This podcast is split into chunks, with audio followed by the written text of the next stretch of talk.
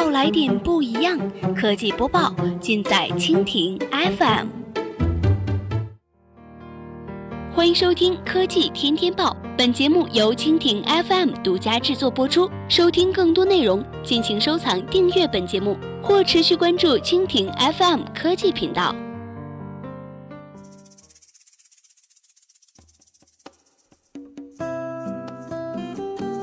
大家好，欢迎收听今天的海外播报。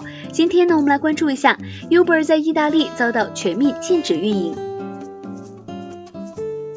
近期呢，优步正在忙着在欧洲应对新的监管问题，其在意大利仅剩的轿车服务面临法庭施加的最后期限，将在下周一前暂停。这一新的问题抵消了其在中国台湾地区恢复运营的积极影响。意大利法庭七日作出裁决，全面禁止各类优步车辆在意大利的运营，并且宣布优步将无权在该国进行任何的广告宣传活动。此举相当于完全禁止了优步公司进入意大利市场。优步对此称将提起上诉，但是如果在最后期限前情况毫无改变，将不得不停止运营。优步意大利总经理表示，意大利对优步而言是一个具有战略意义的市场，拥有巨大的增长潜力和未开发的机遇。他们。对此感到震惊。近年来呢，优步凭借便捷的服务和低廉的费用，获得了蓬勃发展。同时呢，优步和各地的监管部门的斗争一直在不断的升级。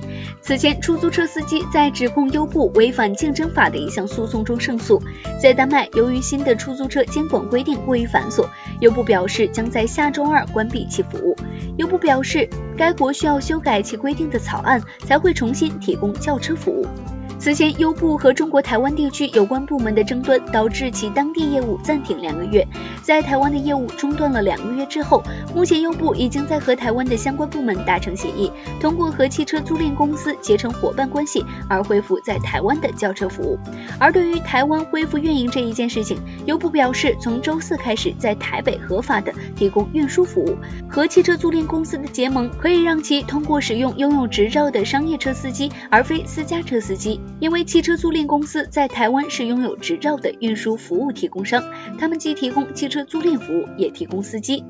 优步台湾总经理顾立凯表示，台湾的进展非常重要，优步希望和更多的汽车租赁公司和出租车司机结成合作伙伴关系，以向台湾地区其他城市扩展。